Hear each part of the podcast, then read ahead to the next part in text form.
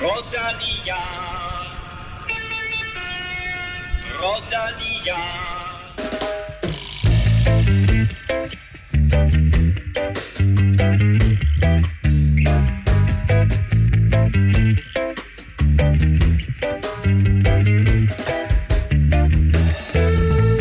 Vi er lige præcis halvvejs i Vueltaen og kigger tilbage på de seneste seks etaper, hvor en Swift-rytter vandt karrierens første sejr.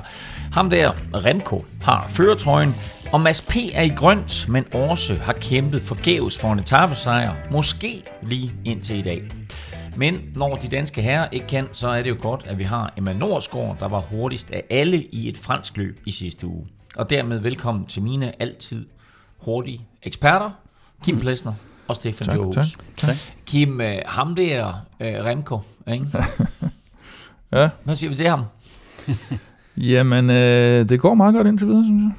Det, øh, han har en beskeden føring i, øh, i, øh, i stævnet nede i Spanien. Jeg synes, øh, det er lidt overraskende, at han har sat øh, folk så meget til vægs. Det, der stadigvæk står tilbage, og så kommer man til at virke helt åndssvagt, når nu han har vundet med 10 minutter, når vi, når vi rammer Madrid. Men, øh, men han, han mangler trods alt stadigvæk det her med de høje bjerge, og det her med tre uger. Så det er det, de andre ryttere har at hænge deres hat på, kan man sige. At, øh, Og det er jo egentlig det, det, jeg vil spørge dig om, Stefan, fordi som jeg ser det lige nu, så er der, okay, der er halvanden uge tilbage af Vueltaen, vi har stadigvæk et par høje bjerge, men er vi ikke der lidt, at der kan, at det er nærmest kun uheld, eller corona for en sags skyld, der kan gøre, at han ikke vinder? Jo, altså det er klart, hvis han fortsætter sådan der, så, så er der ikke så meget, der kan, der kan røre ham, men uh, altså vi er kun halvvejs, og der kommer en del, uh, hvad hedder det, bjergetapper nu, det er den, den, den hårde halvdel, og uh, vi kommer ud i det terræn, hvor vi ikke har set uh, Remco præstere før, så, uh, så det er jo det, der gør det lidt ekstra spændende, mm. at uh, vi samtidig har en Enrik Mars, som, som kører på, på hjemmebane nærmest, og, uh, og Roglic, som har vundet tre år i streg, men, men han har jo stadig, altså selvom han ligger to i klassementet lige i øjeblikket, så, øh, så har han jo kommet lidt ind til Vueltaen, også startede jo godt, men normalt når vi ser ham, øh, så, så kommer han jo altid rigtig, rigtig godt fra start, og så holder han den øh, hele vejen hjem. Mm. Han er ikke sådan en type, der bliver bedre og bedre, han er sådan en type, der starter godt, så, øh, så, så jeg tænker, øh, udfordringen til, til Remco lige nu, det, det, det ser ikke øh, super godt ud lige nu. Til gengæld så kan man jo så tænke tilbage på den Giro, hvor Simon Yates jo så ud som om, at han bare ville cruise ja. igennem, og så gik helt ned i, i tredje uge. Så altså er man ude efter noget spænding, så er det det, man skal sætte lid til. Og er man bare ude på at se det næste store vidunderbarn, hmm. øh, så skal man holde øje med Remco her den næste 10 dage, fordi det er ret imponerende, det han har gang i. Vi skal også omkring søndagens Britannia Classic, hvor Maud van Aert viste, at han også stadigvæk godt kan køre på cykel, og hvor Alexander Kamp i øvrigt blev nummer tre. Så skal vi lige tale lidt om Deutschland Tour, hvor Mathias Skelmose desværre styrtede og øh, fik sig en stor flænge på knæet. Men inden vi kommer dertil, skal der lyde en kæmpe tak til alle jer, der lytter med, og en gigantisk tak til alle jer, der støtter på tier.dk. I er årsagen til, at vi kan blive ved med at udkomme, og husk, at vi jo her under Vueltaen har en helt speciel ekstra præmie i puljen. Tak til alle, der har været med i lang tid, og velkommen til en stribe nye Nikolaj, Thomas, TN, Kasper, KMS, KN, Mikkel, Sortkær, Pilekær, Peter, Martin, Anders, Kenneth og Kasper. Hold da. Det var en del, ikke? Så der er åbenbart, der, der er rift om den her præmie. gerne. Ja, ja. Vi, vi kommer en, en, en, et lille besøg i Spanien. Det kommer vi tilbage til lidt senere. Husk også at besøge vores shop. Du kan stadigvæk købe nogle af vores fede Grande Par t-shirts, eller hoodies, eller for en sags skyld øh, andre øh, t-shirts, eller ting, vi har liggende inde i shoppen. Du finder den på velropa.dk. Mit navn er Claus Elming. Du lytter til Velropa Podcast, præsenteret i samarbejde med HelloFresh og Odset. Vel Europa Podcast præsenteres i samarbejde med Odset fra Danske Licensspil. Husk, at man skal være minimum 18 år og spille med omtanke. Har du brug for hjælp til spilafhængighed, så kontakt Spillemyndighedens hjælpelinje Stop Spillet eller udluk dig via Rufus. Vi lægger dog ud et helt andet sted, nemlig med det forestående VM og den danske trup, som landstræner Anders Lund og DCU offentliggjorde mandag. De otte herrer, der skal repræsentere de danske farver, er Mathias Skelmose, Jakob Fuglsang, Søren Krav og Magnus Kort. De er jo alle udtaget i forvejen, og mandag kom så de sidste fire i form af Alexander Kamp, Michael Mørkøv, Mikkel Honoré og Mikkel Bjerg. Hvad siger vi til det her hold, Stefan? Øh, jamen, det er jo selvfølgelig et, øh, et rigtig stærkt hold, øh, selvom øh, vi mangler øh, måske de to mest øh, prominente herrer, men, øh, men jeg tænker, at øh, Mørkøv er der selvfølgelig, fordi at han skal være den her vejkaptajn og, og kulturbærer, kan man sige. Øh, øh selvom øh, at, ruten starter med et ret stort bjerg, så tror jeg også, at øh, Mørkøv kan komme hen over og, og styre øh, tropperne i, i den første, ja, måske første halvdel, og, øh, og så, øh, så ligger det nok op til, at Mikkel Bjerg han skal være den der slider, der, øh, der, trækker, øh, der trækker holdet øh, godt frem, så længe som, øh, som han nu kan. Så har vi øh, sådan en som Mikkel Honoré og Alexander Kamp, øh, som øh, måske er lidt ens øh, typer, øh, men som jeg tror er, er nogle af dem, der skal opsøge lidt øh, kan man sige, præfinalen. Øh, så har vi øh, Skjelmose og øh, Søren Krav, som jeg faktisk er lidt i tvivl om, om de også skal prøve at, at angribe lidt udefra, eller om de faktisk skal, skal prøve at køre finale det, nu allerede, når jeg, når jeg går ud i det her, så kan man godt høre, at det, det er et hold, som ikke er samlet om en kaptajn. øh, fordi at normalvis så har vi kørt for, for Fuglsang, eller en, øh, eller en, øh, kan man sige, en, en sprinter, som, som så kunne have været Mads eller, eller Kort for den sags skyld. Men det, det, det er et meget splittet hold, og jeg kan ikke rigtig se, hvem der, øh, hvem der skal være øh, kaptajnen, øh, specielt ikke på den her rute, som, som alt efter hvordan den bliver kørt, kan ligge til, til flere forskellige typer. Men derfor er jeg lidt i tvivl med, med sådan nogle som øh, Søren Krav og Skjelmose, fordi selvfølgelig hvis ruten bliver kørt rigtig, rigtig hårdt, så, øh, så lægger den op til Skjelmose, og hvis den, hvis den er mindre hård end forventet, så, så har vi set, hvad Søren Krav han kan, han kan gøre på Magnus de mindre Kort, for eksempel. Magnus Kort har vi jo selvfølgelig også med, ikke? Og, og hvis, øh, hvis det går hen og bliver en, øh, kan man sige, en, en øh, reduceret gruppe på en 20 mand, så, øh, så kunne det være en, en chance for, for Mørkøv, nej undskyld, for, øh, for Magnus Kort at, at være med i sådan en gruppe. Ja, altså Fuglsang gør det jo normalt. Altid godt ved VM. Øh, det er selvfølgelig et stykke tid siden, han har sådan ramt topformen her, ud over lige det her en løb, han vandt, var der det lige inden, øh, lige inden Tour de France, tror jeg det var, ikke? Øh, mm. hvor de blev 1 og 2. Og øh, tænker vi tilbage på OL, så så han jo godt ud der. Ja, ja, og absolut. Meget tæt på at ramme det afgørende afbrud. Øh, så, så, Så også lige forleden jo. så de har, øh, så de har jo helt sikkert, øh, de har helt sikkert tænkt sig at køre som, som en slags kaptajner, men jeg tror, at, altså jeg, jeg er ret overbevist om, at Skelmose efter de seneste resultater, nu lige med den her skade, vi kommer tilbage til senere, er, det, er der selvfølgelig et lille spørgsmålstegn. Men hvis han er klar, så har han jo været en af de mest formstærke her i, øh, i ja, både forår og efterår. Og, øh, og jeg tvivler altså på, at Søren Krav, han siger ja tak til en VM-plads, hvis ikke han får lov at køre sin egen chance. Det har han i hvert fald aldrig gjort før. Det er korrekt. Der har han altid sagt, Ja. fint nok, og vi har et super hold og sådan noget, men hvis jeg skal være sådan en hjælper eller øh, et eller andet, så er det ikke noget for mig. Og det er jo den der vindermentalitet, han har, og det er derfor, han kører på cykelløb. Så medmindre der er sket et eller andet, at, øh, at Anders Lund og, og ham har, har talt sammen om nogle ting, så, så tror jeg, at han har i hvert fald har fået lovning på, at han, han, det kan også være det, som du siger der med, at de så, han så kan få lov at blive sendt afsted tidligt. Ja, i hvert fald, når man kigger på holdet, og hvor, hvor, hvor spredt det er, hvor mange kvalitetsryttere man har, og hvor mange der egentlig godt kunne, hvor ruten kunne ligge ret godt til dem, øh, alt efter hvordan det bliver kørt, så, øh, så kan jeg ikke se, at man skal samle hele holdet omkring en rytter. Mm. Øh, og, øh, og som, så vidt jeg ser det også, så tror jeg faktisk, øh, Skjelmose, han, han har vist øh, et, et meget, meget højt og stabilt niveau hen over hele sæsonen, og, og stort set ikke været ude for, øh, for top 10 eller top 5 øh, i de cykelløb, han har kørt. Så han er sådan en, øh, han er sådan en af de rytter, hvor jeg tænker, nu har han nok ikke, han har ikke prøvet at køre VM, og, og det er et langt løb og, og så videre, men, øh, men det er sådan en, jeg, jeg tror kunne overraske lidt øh, mm. til VM, hvis han kan holde distancen. Og så nævnte du det selv, at de to store kanoner er ikke med, og det er lidt vildt, at vi stiller med, med otte så gode rytter, som jeg lige nævner her. Og så har vi stadigvæk to i baghånden, der hedder Mads P. og Jonas Vingegaard, som altså har valgt ikke at, ikke at tage med til Australien. Ja, og specielt, altså jo, jeg, jeg ved øh, selvfølgelig, at Jonas Vingegaard, han øh, gør lidt det samme, som han gjorde sidste år, hvor øh, han trækker lidt stikket og øh, siger, at det har været ekstremt hårdt og øh, træne op til turen og køre så godt i turen, og det, den omtale, der kommer bagefter. Øh, han, er sådan, han er en af de typer, som øh, når han har været ude og, og lave noget stort på den måde, øh, så, så vil han gerne øh, trække sig tilbage, og, øh, og, og så kan man ligesom komme tilbage til, til neutral, øh, fokusere lidt på træning og være sammen med familien og sådan noget, før øh, han er klar igen, fordi at der er rigtig meget øh, tid, der går med træningslejre, hvor man er langt væk fra familien, øh, så så han har jo en, øh, en lille datter og, en, øh, og et hus øh, og, en, øh, og, en, og en kæreste øh, derhjemme, så, øh, så det skal han hjem til. Og, og på samme måde så er faktisk Mads P., som, øh, som også selv var ude at sige, at det har været en rigtig, rigtig lang sæson, og øh, han har så også et, øh, et andet liv, end øh, kun at sidde på, på cyklen. Ikke? Jeg tror, han sagde...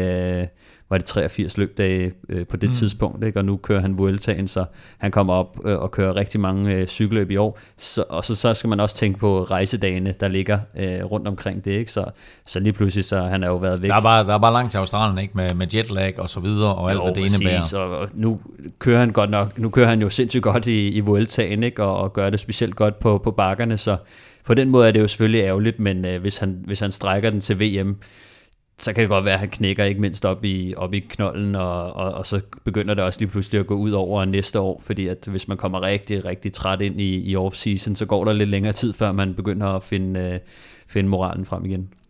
Og så har vi nævnt 10 ryttere nu, og så har vi helt glemt en fyr som Kasper Askren, som jo også hører til verdensligaen, ja, når han ellers... Øh, skyld, ikke? Hvad siger du? Og Valgren for den skyld. Og Valgren, ja, ikke? Mm. Altså igen verdensklasse rytter. Men altså ingen, ingen Kasper Askren, øh, som jo har været nødt til at trække stikket på hele sin 2022-sæson efter sit alvorlige styrt og exit i, øh, i Tour de France. Og det betyder jo så, at enkeltstarten bliver med Søren Krav og Mikkel Bjerg. Der skal man jo bruge to af de rytter, man har med på, på landet og mm.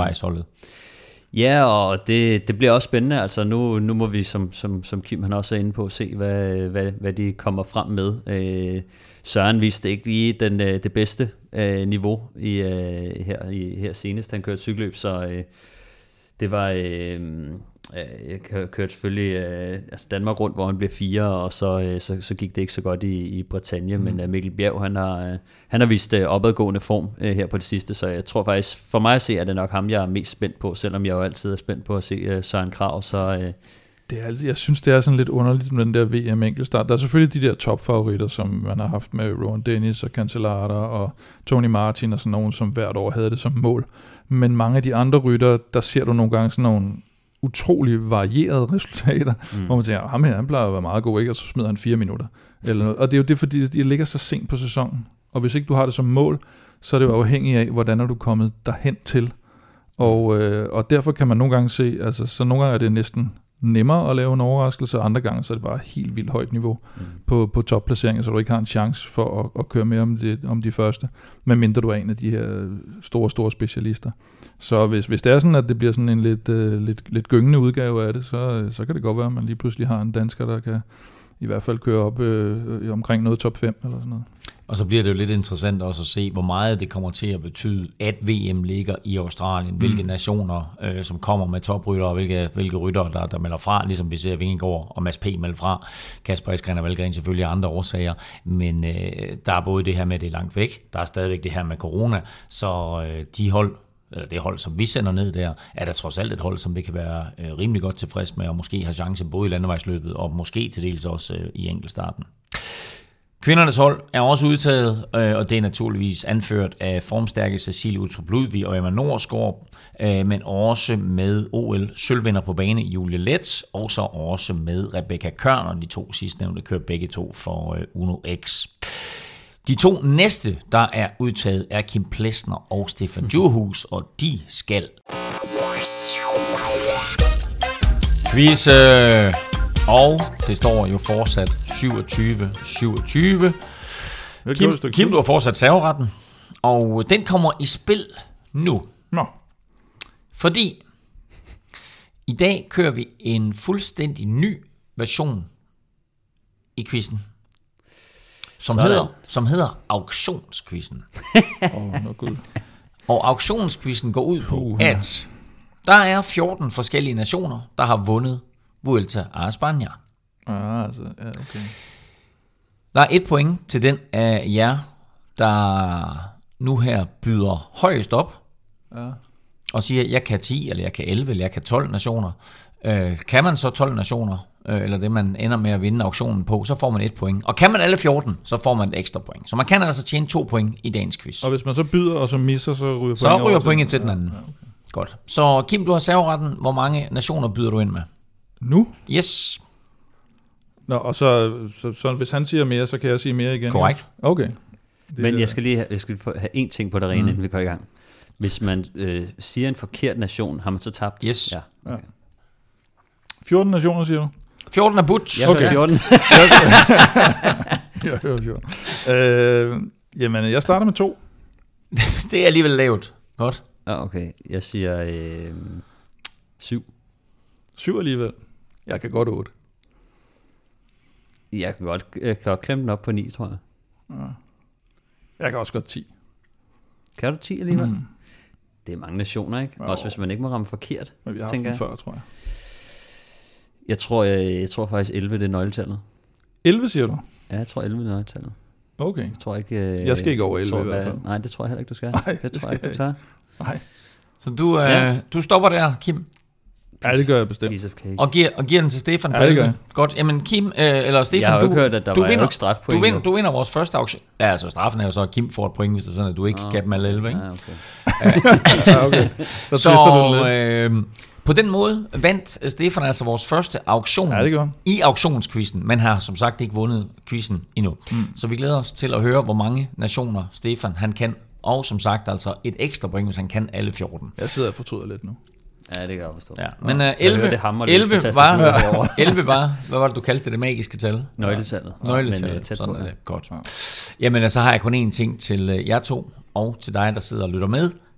Lad nu være med at google.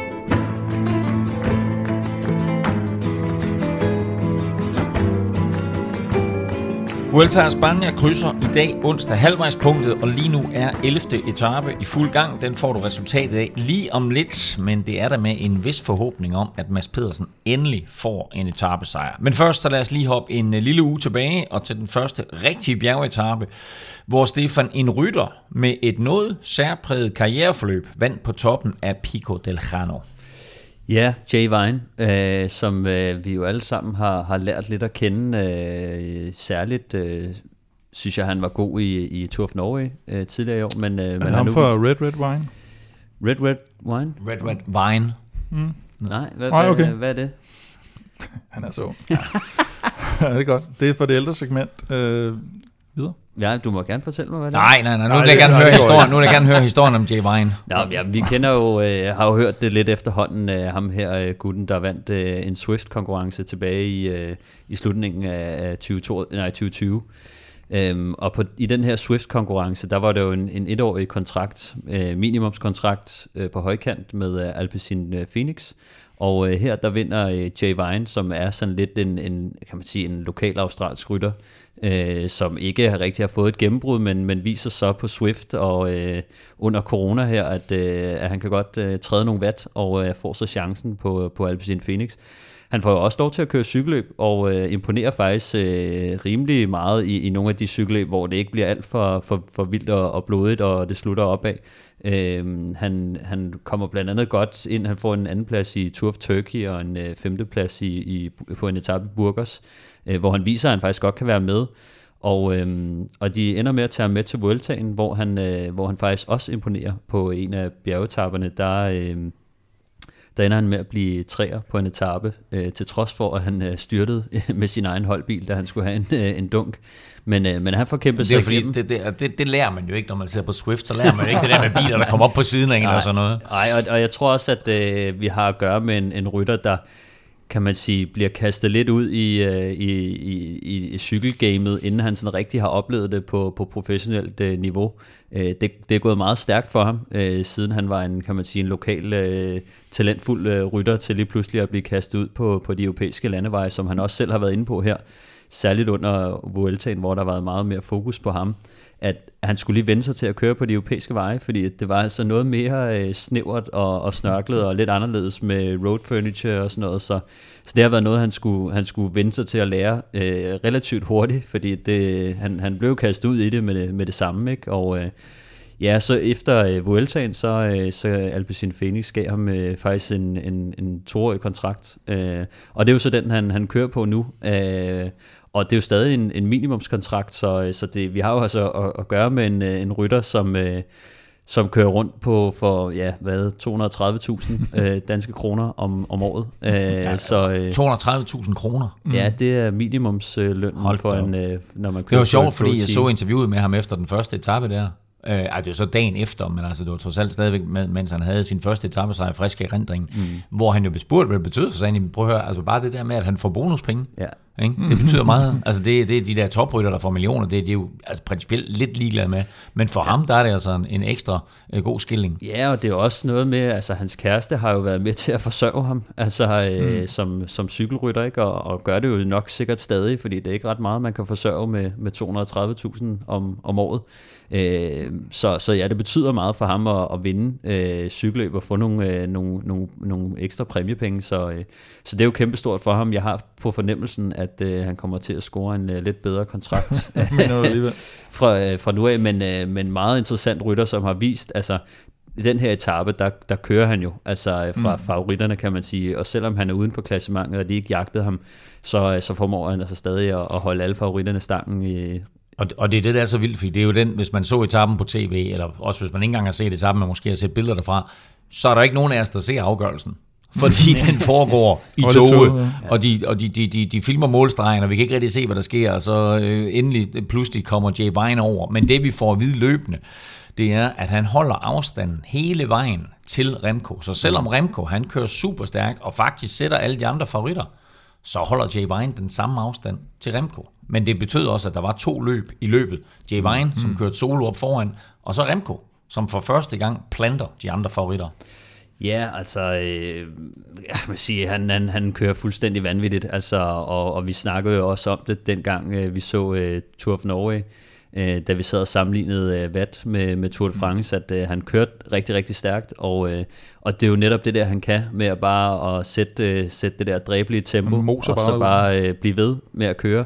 Og øh, han viser altså bare, at han er tydeligvis den, den stærkeste, og man kan også godt se på ham i, i, i Vueltaen her, at han er noget mere trimmet, end, øh, end, end han har været mm. tidligere. Så, øh, så hvis han bare kører en lille smule stærkere, end, øh, end han gjorde sidste år, og et, øh, måske et kilo lettere, så, øh, så betyder det altså bare alverden for sådan en rytter, og jeg synes bare, man kan se, hvor meget mere markeret han er, og, og hvor meget mere fokuseret han er på det her, og, og som man også selv har været inde på, Remko, at han har trænet rigtig, rigtig meget øh, i bjergene, og særligt på de stejle stigninger, fordi det er noget det, han han, han har manglet lidt, altså, øh, og, og det ved man, for, fordi at øh, når man kører på de stejle stigninger, så er vinklen på cyklen en helt anden, og så bruger man også nogle andre muskelgrupper, så, så man bliver bedre af at træne øh, der, hvor man skal præstere, og han har trænet mindre i, i de høje bjerge øh, førhen, så, øh, så det er noget af det, han har ændret i sin øh, træning til, til den her øh, Vuelta, øh, særligt i år.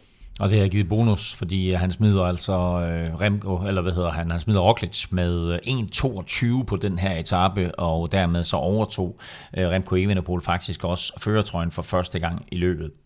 Dagen efter var der så den her etape, som jeg øh, havde udråbt til øh, Mads P-dag. Hmm. Øh, og det havde han åbenbart også selv, fordi profilen lå godt til ham helt fladt inden en lang stigning. Så ingen nedkørsel, men igen langt og sådan forholdsvis fladt på sådan et, et plateau øh, ind til målet i Cisterna. Men Mads og til dels hans hold Trek øh, forregnede sig i den her proces. Ja, det var, vi, havde, vi talte jo lidt om den, da vi, da vi snakkede om profilen, den her lidt underlige etageprofil, at, at der var så langt ind til mål, at vi kunne godt forestille os, at at selvom der blev, eller lå nogen ude foran, eller uanset næsten hvordan den blev kørt første halvdel, at så havde de chancen for at, at, at have nogle udbrydere inden for rækkevidde. Øhm, der, bliver, der er noget rygvind, og der er bagefter også en del brok omkring de her motorcykler. Mm. Øh, blandt andet for Bike Exchange, der siger, at, at det var decideret motorcyklernes skyld, og de sagde, at de fik simpelthen ikke hente noget. Altså, altså hvordan? At motorcyklerne op foran lå foran udbryderne, og så nede bagved havde de ikke noget pace af, af motorcyklerne. De lå for tæt op foran, ja. ikke? Ja. Øh, så de simpelthen har fået, fået pace, og, og så de nærmest ikke, selvom de lå flere hold og, og jagtede ned bagved, så, så hentede de slet ikke, nærmest ikke noget ind på dem. Eller ikke nok i hvert fald. Så, så en, en misset mulighed for, for sprinter eller, eller hurtige, hurtige herrer. Og så er det i stedet for Jesus, der går hen og vinder. Ja, det er jo voldsomt. jeg synes, det var, jeg synes, det er sjovt. Jeg synes, de, de brokker sig over motorcyklerne hver gang det ikke går, går, går deres vej. Ikke? Og hver gang man har svært ved at forklare, hvorfor man mm. ikke kan hente ind på dem. Men en af de faktorer, som, som jeg også tænker på, det er, at vi har at gøre med sprinter og tunge folk, der skal ligge og køre, eller kan man sige, Trek, de brugte nu nærmest hele deres hold på, øh, på den stigning, fordi de skulle smide alle de andre sprinter. Ja. Da de så kommer hen over toppen, der har de jo ikke rigtig så mange tilbage til at mm. føre, plus at de har lige kørt 22 km med fuld blæs på, så de kommer jo heller ikke hen over toppen, øh, hvad hedder det, du ved, normalt når man kører flad vej, så er det den forreste rytter, der tager slæbet, og så slår han ud, så kommer den næste, og fordi de er mange flere, der kan skifte som arbejder, men så, så, så bliver det nemmere at hente, men når man kører opad, øh, så bliver alle sammen smadret. Så når mm. du kommer hen over toppen, så er alle smadret.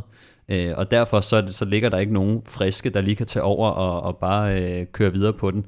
Når de så også har rygvind, og det går primært nedad hele vejen ind til mål, så bliver det en hurtig kan man sige, en team nærmest, de kører de der sidste 64 km. Og også lidt utilfreds med nogle af de andre hold, at der ikke jo, men altså, de, også fordi at Trek, de, de kunne jo ikke uh, stå med det hele alene, men, men der er selvfølgelig ja. også mange hold, hvor sprinteren sidder og siger i radioen, at uh, han sidder nede i bagenden, og han, han har lige tabt, uh, mm. tabt uh, 20 sekunder osv. Så, videre. så de andre hold bliver også nødt til at vente lidt på deres sprinter. Så, så der går lidt tid, og, og, før at de andre sprinterhold begynder at melde sig ind i kampen, og det viser sig bare at være for sent, fordi presset skulle have været holdt altså meget tæt, øh, og de skulle have kørt rigtig stærkt, fordi at jeg tror, de har øh, øh, 2 minutter og 40 sekunder på toppen. Mm. Og det er altså 64 km i, i rygvind øh, primært nedad, så det bliver rigtig, rigtig svært at hente. Altså uanset hvor hurtigt man kører, så kan du næsten ikke hente noget, fordi de foran har så nemme vilkår at køre i, at øh, det, det, det var en umulig opgave, fordi de gav dem så meget øh, hul til at starte med. Altså, og så skaber den der stigning, som du også siger, den skaber noget splittelse blandt øh, de jagtende hold, ikke? fordi mm. nogen synes, så kører de for hurtigt på stigningen, ja. og nogle andre synes, de kører for langsomt, og så er de ikke sådan, hvad skal man sige, overens om, hvordan fanden det skal foregå, hverken på stigningen og så bagefter, når man kommer op ja. på det her, så er det sådan lidt, ja ja, men I kørte jo sådan der dernede. Ja, ja. Så hvad så? Skal vi så hjælpe jer nu? Og, altså, og du kan være helt sikker på, at uh, sprinterne, de, de har ikke luft til at sige noget over radioen det første kvarter. altså, så når de sidder og siger, hvad, hvad, skal vi køre, eller skal vi ikke køre? Altså, så ja. kan de nærmest, nærmest ikke sige noget i radioen, fordi de er så, uh, så trætte oven på, på, på den stigning der. Så det, det, de skulle have holdt dem i meget, meget kortere snor, hvis de, hvis de skulle have haft en chance. Og det kan godt være, at... Uh, vil du sige noget, Kim? Nej, men det, så har de også en vinder, der sådan nærmest kunne gå på vandet, ikke?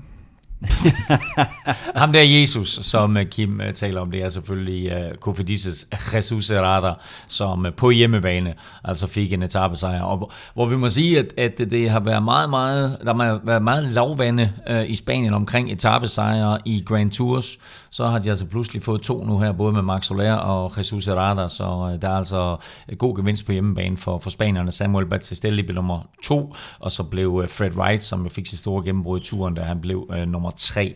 Mens Mads Pedersen og de andre sådan store favoritter kom hjem 29 sekunder efter, man altså øh, ikke nåede helt op til øh, udbrydergruppen.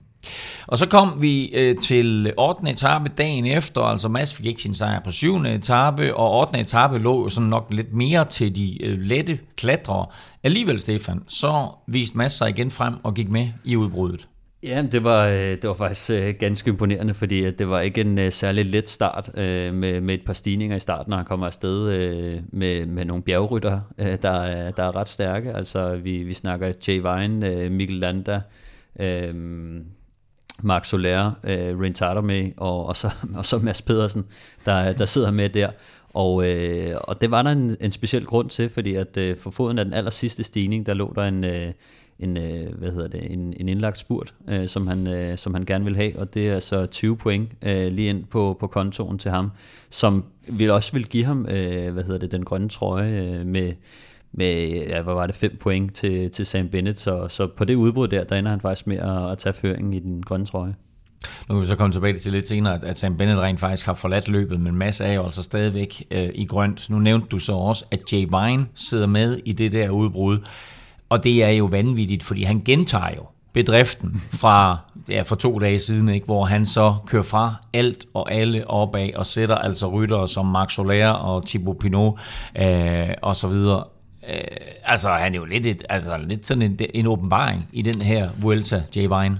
Ja, vi så ham faktisk også i, uh, i Tour of Norway, som, som Stefan lige mm. fortalte om, hvor, hvor Remco kører nogle vat, hvor han faktisk ligger også relativt tæt på, og, og derfor kan man se, at han har det her niveau. Øh, men det er klart, at de skal jo ikke, altså når de skal forhandle kontrakt næste gang, jeg tror ikke, det er nok med, at de siger, om du får også hotel betalt, og, og cykel og sådan noget. Der skal nok lidt mere, lidt mere på disken næste, næste gang, der skal forhandles, fordi det er, det er et øh, absolut gennembrud, det han, det han får lavet her i det selskab. Og det interessante med den her sejr, som jo altså så er den anden, han, han, har, ikke, han har ikke haft en, en karrieresejr, før han vinder der øh, mm. to dage tidligere. Nu napper han altså så to sejre på tre etaper. Og den øh, prikkede, tror jeg. Og det var præcis der, jeg ville hen, at nu med den her sejr, der napper han nemlig øh, bjergtrøjen, som jo så er blåprikket øh, i Vueltaen, og det har han så gjort til øh, sit mål for Vueltaen, og det vil trods alt være noget af en bedrift for, øh, for en Swift-rytter at komme fra Vueltaen med... Øh, ja, forsvarende med, verdensmester med, med i, i Swift også. Sådan. Så øh, ja.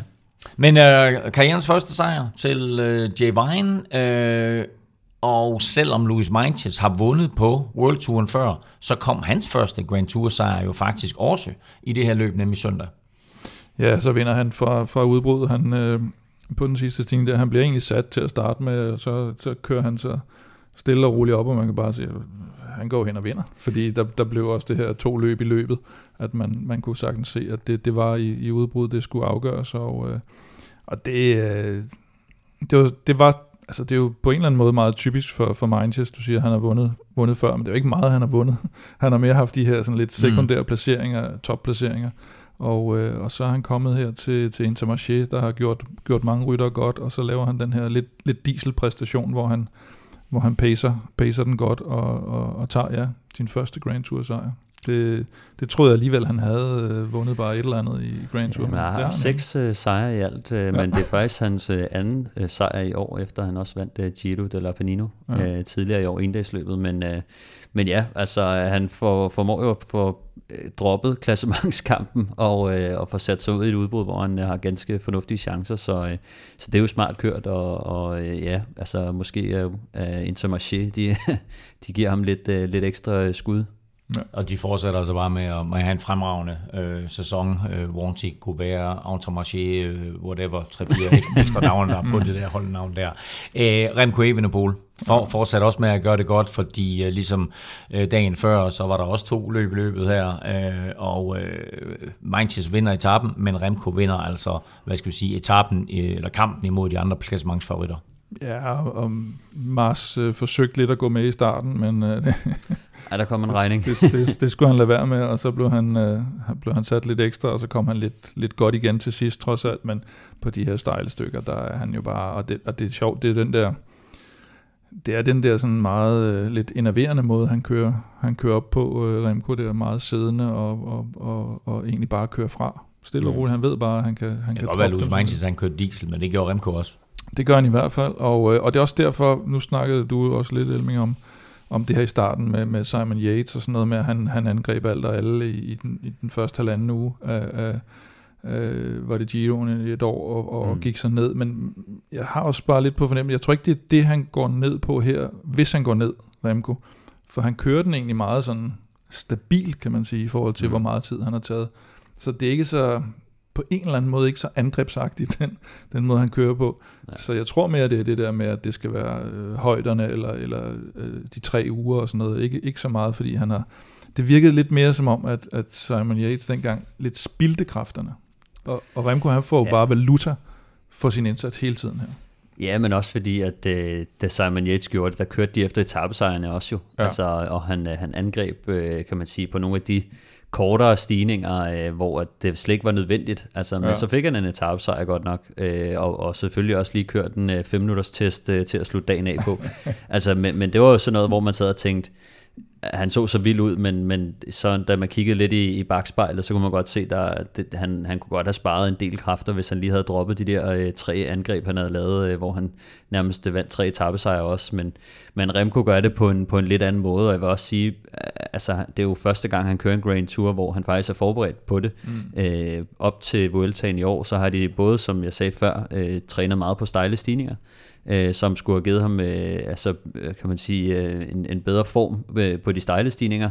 Det har de arbejdet med, og samtidig så har han også øh, taget mange øh, løbsdage ud af sit program op til Vueltaen, sådan så at friskheden er der øh, meget mm. mere, og, og det var noget, som, noget af det, som han manglede, da han kørte Giroen øh, sidste år. Der, øh, der kom han jo øh, alt for tidligt tilbage fra sin, øh, sin skade. Han havde nærmest ikke øh, mm. fået, fået trænet, og så, øh, så han kom han direkte fra et ultra hårdt træningspas ind i Giroen, hvor man så så, at han godt kunne være med i starten, men, men han gik så, øh, gik så kold øh, mm. øh, lidt senere. Øh, så nu, nu kan man sige, at han har jo lært af det, og, og taget det meget seriøst og arbejdet med det, så, så der er ikke rigtig nogen undskyldning tilbage længere. Det er først nu, vi ser hans reelle niveau i en, i en Grand Tour, og det ser bare spændende ud. Ja, han virker nærmest, nærmest helt uovervindelig nu. Hvis, øh, ja, hvis man stoppede løbet nu, så, så, så har han vundet rimelig klart. Og så, og så synes jeg også det her med, at, at et, øh, et quickstep-hold, der, no, der jo normalt altid kører efter etappesejre, og aldrig rigtig har en klassementskaptajn øh, med, med meget få undtagelser, at de, de virker øh, en lille smule hopla over, at, at de rent faktisk har en at køre for nu, eller Philippe har fået sådan lidt øh, nyfunden motivation efter hans øh, skadesproblemer, en måde han kan komme i gang igen her, øh, hvor han egentlig kører sådan en slags luksushjælper, og så samtidig kan, kan træne lidt frem mod, mod noget VM. Så øh, ja, den bliver, jeg tror den bliver svær. Jeg tror de andre skal stå tidligt op i, øh, i sidste del. Og så havde vi jo det her, eller så er der jo begyndt at komme det her coronashow. Det kan være, det er det, der kan, der, der kan sparke benene væk under ham, hvis der er noget, der kan. Øh, og desværre også for, for Mathias Norsgaard, som på, øh, på hviledagen, han øh, ryger simpelthen ud med corona. Og, det er lidt irriterende. Øh, nu har han gået og glædet sig lidt til den her, efter han var blevet forbigået i turen. Ikke? Og der var enkelt start øh, dagen efter. Der var enkelt start dagen efter, og, og så for Roglic for ikke at og gør, eller for at gøre det endnu værre, så, øh, så er både Sepp Kuss og, og Affini ude med, med, med sygdom, og det vil sige, så er der heller ikke meget hold tilbage for ham, så han er lidt uh, on his own nu. Så hvis han skal vinde, så skal han gøre det på, på egen hånd, og der er et godt stykke vej op til Remco, som altså kunne gå på hviledag iført føretrøjen i Vuelta a Spania, og måske kunne fejre det med andet end blot spaghetti og ketchup. Aftensmad. Stressende indkøb i ulvetimen. Ingen tid til et hjemmelavet måltid.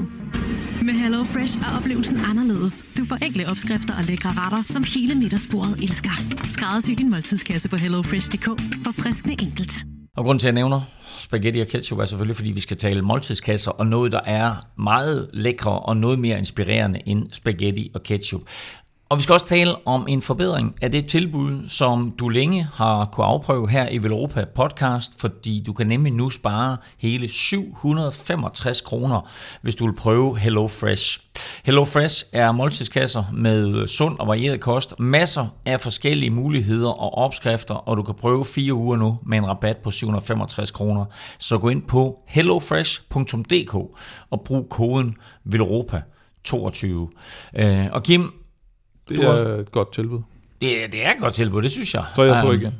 Så er du på igen. og, og, og, og det er godt, for du har holdt en lille pause. Jeg har holdt en lille pause, og øh, nu er jeg på igen, og så vil jeg benytte mig af den her mulighed, der er med, at man kan netop holde pause i, mens man har det Det bør ikke være kontinuerligt. Nej, man kan lige...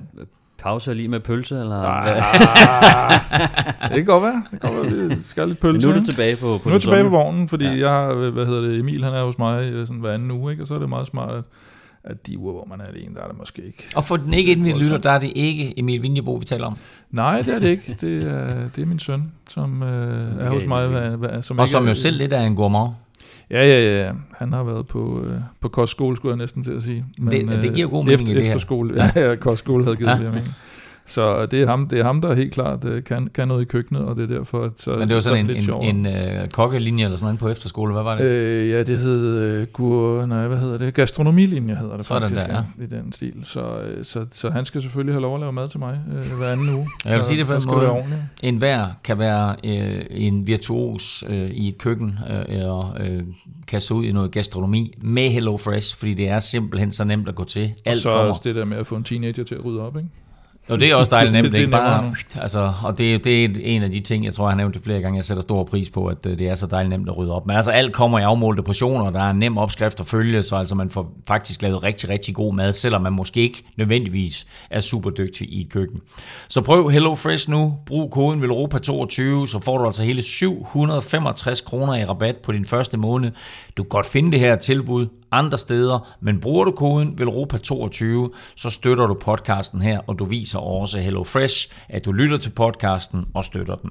Og så må du altså, som sagt, meget gerne dele koden med venner og bekendte, så gå ind på hellofresh.dk og brug koden VELROPA22. Og efter hviledagen, ja, der var første etape tirsdag en enkelt start på 31 km, Mads P. havde sagt, at han egentlig gerne ville køre mere om sejren, men både han og alle andre var chanceløse mod fænomenet Remco. Ja, det, det, var, det var voldsomt. Han var favorit, og han øh, satte dem alle sammen på plads, og så det mest markante var vel, var vel den her tid, han, eller hvad hedder det, øh, fart han kørte med. Øh, næsten 55,7 km i timen, over 30 km. Jeg var nødt til at google øh, den her. Vi har faktisk haft det som quizspørgsmål for ikke så længe, for ikke så længe siden med Rohan Dennis' Tour de France-rekord, mm. hvor han i Utrecht på en distance, der var 13 km, der kører han og sætter Tour de France-rekord med en fart på 55,4 øh, Remkos nøjagtige tid her, eller hastighed, var i gennemsnit 55,676 km i timen. Øh, nu er de to selvfølgelig ikke direkte sammenlignelige, fordi det ene er Tour de France, og det andet er Vuelta, øh, og der er også forskel længde og sådan noget, men det er trods alt meget, meget markant, så hurtigt han kører her, Stefan. Ja, det er det, og, og, og øh, nu snakker vi Tour de France-rekorder og sådan noget, men, øh, men det er faktisk også, kan man sige, mange af de rekorder, der er blevet sat, er på de der øh, korte til, til mellemdistancer, hvor at Øh, det kan være fra, fra 13 til øh, 18 km, hvor, at, øh, hvor hvis, hvis vindforholdene er rigtige, så, øh, så ligger den lige i sweet spot til at køre en, en, en rigtig øh, hurtig tid. Øh, men Remkos tid her, det er den hurtigste Øh, gennemsnitsfart, der er blevet sat på en øh, World Tour enkeltstart over 25 km, det vil sige i den, i den, i den længere kategori, øh, siden 2008. Så, øh, så han, øh, han stjæler altså jeg vil sige, den rekord, som, øh, som Roglic han, øh, han havde, eller hvad hedder det, Roglic har selvfølgelig også, han kører sig ind på en, en anden plads øh, alligevel. Og, øh, så så de, de, både Roglic kører, slår rekorden, men Remco slår den så bare øh, lidt mere markant. Men, øh, men det, der, der var noget nær perfekte øh, vejrforhold til det der. Det var selvfølgelig øh, mega varmt, og, og vi så nogle af dem virkelig lide øh, under det, hvor de kørte øh, hurtig tid i starten, og, og så døde de lidt øh, undervejs i, i varmen mm. særligt. Øh, fordi det er jo ikke fordi, de ikke kan holde øh, tempoet, men, men man kan godt koge over, når, når det er så varmt, og man sidder i speedsuit og, og med, med klokken på hovedet der. Øh, det kan godt øh, blive en, en, en svimlende øh, oplevelse, hvis man, øh, hvis man kommer op i, i rød zone, men men altså Remco, han øh, kører jo som en maskine, og, og han gør meget ud af sin enkeltstart også. Øh, kører, han sidder jo i en, i en fantastisk øh, position, og, øh, og så skubber de også øh, stadig til, til grænserne i forhold til øh, enkeltstart hjelme og udstyret, og den her nye nakkekrav, de, øh, de kører med. Øh, som, ja, den der vi så i, i Tour de France ja. i Danmark også, eller Ja, nemlig. Ja. Altså den her sorte, øh, kan man sige, neoprenagtige, tynde øh, hue, øh, nærmest de kører med altså disse er, som, øh, som lige sørger for, øh, at det hele også bliver holdt på plads øh, indenunder. Som Yves Lampard ikke brugt og stadigvæk vandt i København. Ja, ja men altså, det er jo noget, som, som skal optimere det airflow, der er øh, i og omkring hjelmen, øh, for at lede luften øh, bedre væk. Øh, så så, så altså, de skubber grænserne, men, men det er også på grund af forholdene. At, øh, Hvis det er virkelig mening, så forstår jeg da ikke, at man ikke laver sådan en hjelm med, med den der halsedisse indbygget, og så, så man ligesom trækker det hele ned over hovedet. Sådan så det bliver Så sådan, du lukker helt af? Eller? Ja. ja, men der er jo nok øh, nogle beregninger. Altså, vi har jo set også den her, øh, man sige, hvad, den her svampeagtige øh, mushroom hat, øh, som Nå, øh, Askren også har kørt meget ja, med. som øh, 4 km landshold også har kørt med. Ja, netop, og, ja. og de, de, de begyndte jo så faktisk at øh, køre med forskellige hjelme til, til OL sidst. Øh, hvis mm. I kan mm. huske det, så kørte de ikke alle sammen med den samme hjelm, fordi de nu har de også fundet ud af, at øh, det var, den hjelm, den passer ikke lige godt til alle. Mm. Øh, så det er jo selvfølgelig også en ting med, at det kan være lidt individuelt i forhold til, hvordan ens øh, position og skuldre sidder og sådan noget. Øh, men, øh, Eller også så synes I, at bare det var uligens. det, kan, det kan godt være. Men, han er øh, jo bare en, en farmersøn fra... En farmer. Ja, præcis. Just a farmersøn fra Belgium. Men det gik også en lille smule nedad, trods alt. Øh, de, de starter i, øh, i 70 meter og slutter i 17 meter, så det, det går sådan jævnt ned til... Nå, det var en nedkørsel jo. ja, det var en nedkørsel. Ja, de første 20 øh, frem mod anden mellemtid, der går det, der går det ned for sådan... Jeg tror, vi snakker om på den tidspunkt, og jeg spurgte dig, om du, om du nogensinde har kørt 55 km i timen. så sagde du, ja, det er en meget, meget stejl nedkørsel. Meget stejl nedkørsel. Øhm, hvad har øh, Jay Vine, Louis Meintjes og Remco til fælles? De har vundet en etape. Ja, det ved jeg. Men Kim? ja, det var også deres første Grand Tour etape. Det var Remkos første ja. Grand Tour etape sejr. Det er også først hans anden Grand Tour jo. Så, ja, ja, det er rigtigt, det er rigtigt. Men, men, ja, og, og, og, og, og, en halv før. Så. Ja, ja, men, uh, men, men stadigvæk. Uh, og lad os bare sige det på en måde, det bliver næppe hans sidste. Han vinder næppe. den her enkeltstart med 48 sekunder ned til Primus Roglic som vi for bare få år siden betragtede som et enkeltstarts monster. Ja, men han er jo også forsvarende olympisk mester i han, disciplinen. Det, kæft, det er ikke engang løgn. Han er forsvarende Og der smadrede han jo faktisk også øh, konkurrenterne. Øh, ja. Men altså, vi skal også bare huske, det er en lidt anden uh, Roglic, uh, vi får at se uh, Ja, nu her. Altså han har både med, med knæskaden inden turen og, og sin uh, skulderskade uh, efter turen, uh, har han ikke haft de, de perfekte forhold. Særligt ikke, hvis man skal ligge og, altså for det første med et dårligt knæ, så, så kan det være lidt skidt at træne, men en, en dårlig skulder kan det også være svært at, uh, at, at træne med, særligt på en, på en enkelt startcykel. Jeg synes bare, det tyder lidt på, at Roglic faktisk kører okay. Han slår øh, Remy Cavagna med 14, 14 sekunder, ikke? 12 sekunder, ikke? Og, og også i klassementet, hvis du ser, hvem han ellers ligger foran Mars i klassementet og sådan noget i en Vuelta, det virker egentlig sådan nogenlunde normalt, men så er Remco bare det der niveau Mm. over. Ja, ja. Jeg tror mere, det er Remco, der ligesom er over. Jeg Ja, tror, det, altså det, det synes jeg også, hans gennemsnitfart på 55,7. Det mener jeg lige. Det, det, siger, det siger lidt om, hvor fuldstændig vanvittigt hurtigt han kører. Men som sagt, 48 sekunder foran øh, Roglic. Remy Cavagna, øh, er det ikke ham, de kalder TGV-toget, mm. øh, kommer ind et minut efter. Ikke? Så altså det er tre mand øh, inden for, eller to mand inden for et minut af, af, af Remco, der, der smadrer alt fuldstændig. Mads P. var sådan set fint med efter 10 km, men bliver altså øh, kun nummer 33 på enkeltstarten her, og ender med at tabe over 3 minutter til Remco Evenepoel.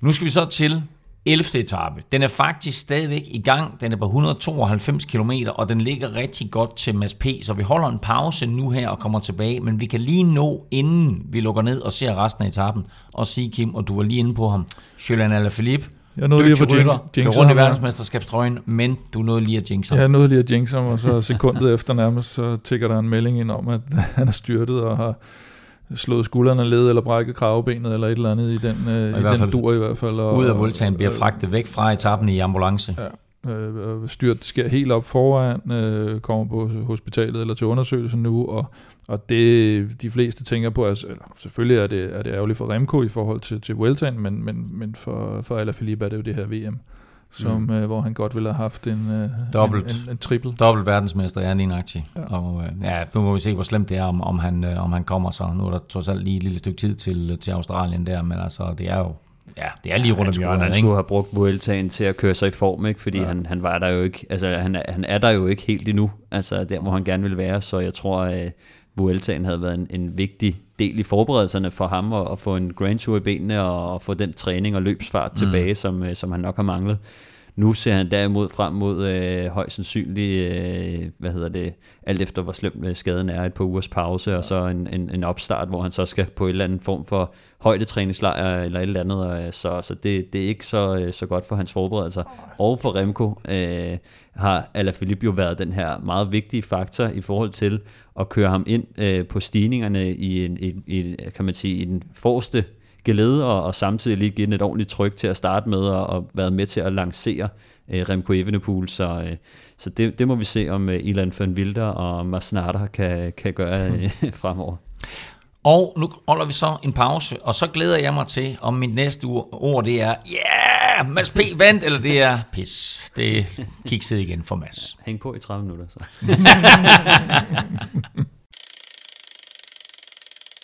Ja, yeah, Mads P. blev nummer 5.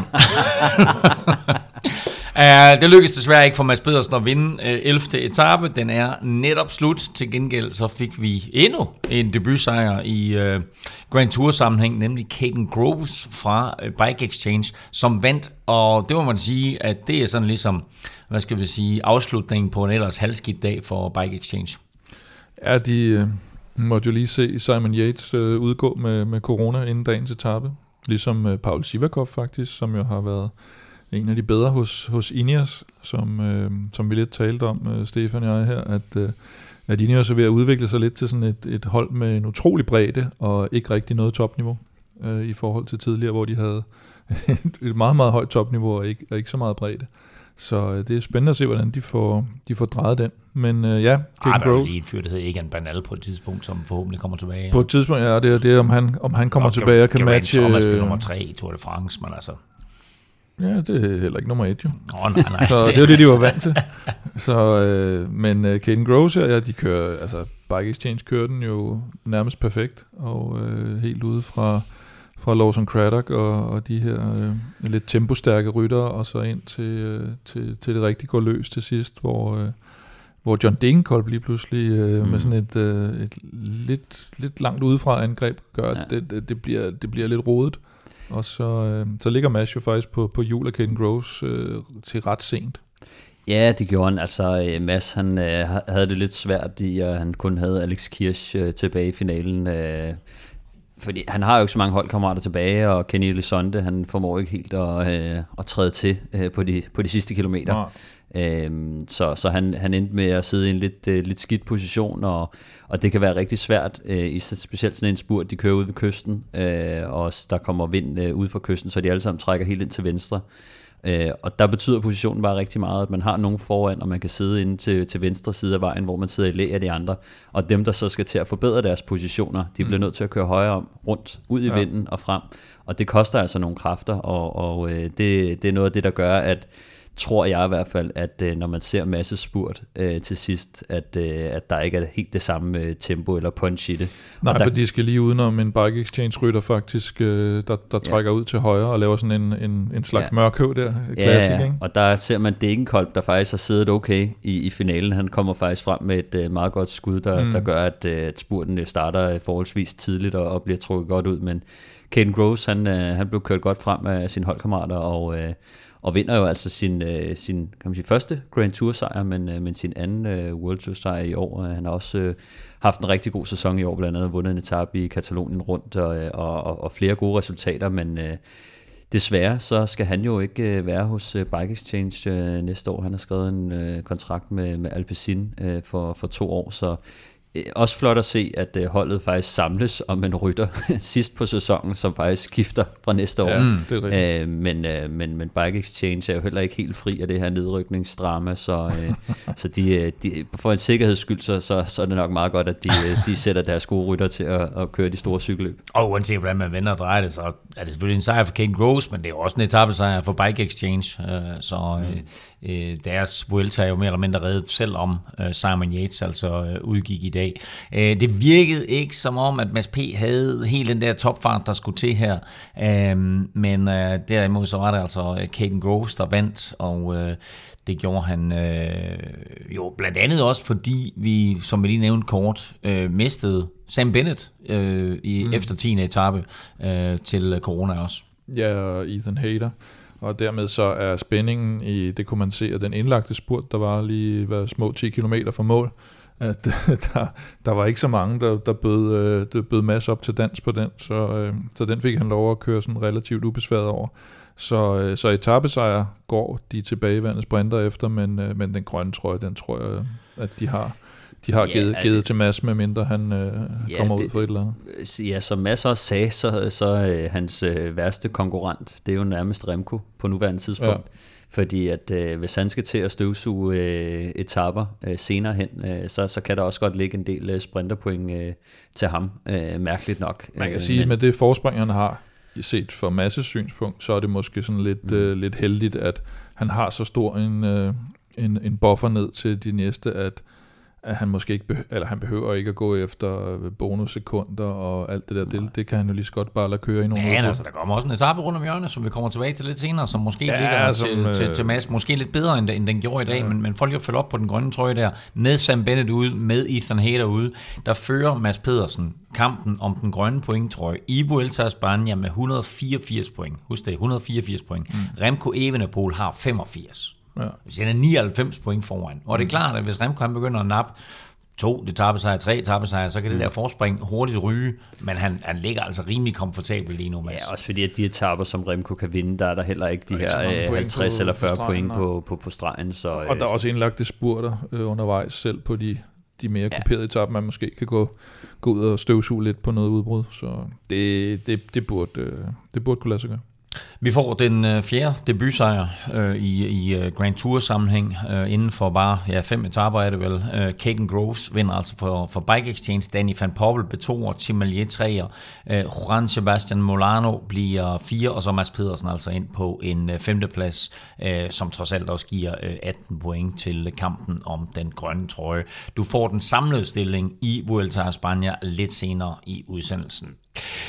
Til gengæld så skal vi lige nu øh, omkring, ikke Vuelta a España, men Tour de France, og vel at mærke ungdommens Tour de France, nemlig øh, årets Tour de l'Avenir, som lige skal have gjort færdig. Og det endte jo heller ikke med en dansker i toppen af klassementet, men jeg synes dog trods alt, at de danske rytter de kommer hjem med øh, masser af succes, øh, primært i den første del af det her løb. Ja, det må man sige. Altså, vi havde jo øh, Sebastian Kolse Changisi med øh, som, som holdet sprinter, som øh, brillerede øh, særligt i starten med, med to andenpladser.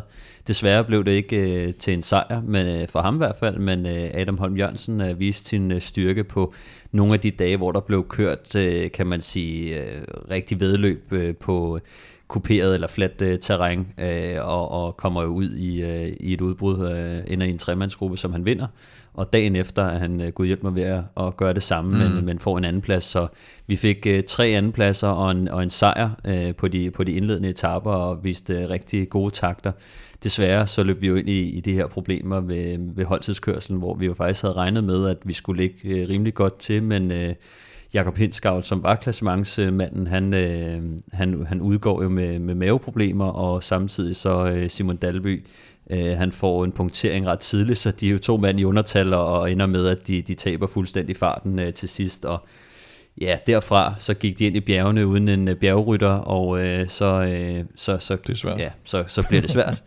Øh, og samtidig så synes jeg også, det var lidt ærgerligt. Øh, jeg skrev lige kort med, med Tiangisi, øh, da de gik ind i bjergene for at spørge ham, altså hvad, hvad, hvad regner I så med nu? Altså hvor han også sagde, at det er mere eller mindre slut, men de ville så prøve øh, nogle, nogle udbrud og sådan, øh, men, men fik ikke heldet med der. Jeg er specielt ærgerlig over, at Tiangisi, han, øh, han faktisk ender som øh, toer i, i sprinterkonkurrencen. Ja, han havde, øh, han havde pointtrøjen, men han havde pointtrøjen, men, øh, men øh, mister den øh, til, øh, hvad hedder han, øh, ja, nu kan jeg dårligt huske, hvad han hedder.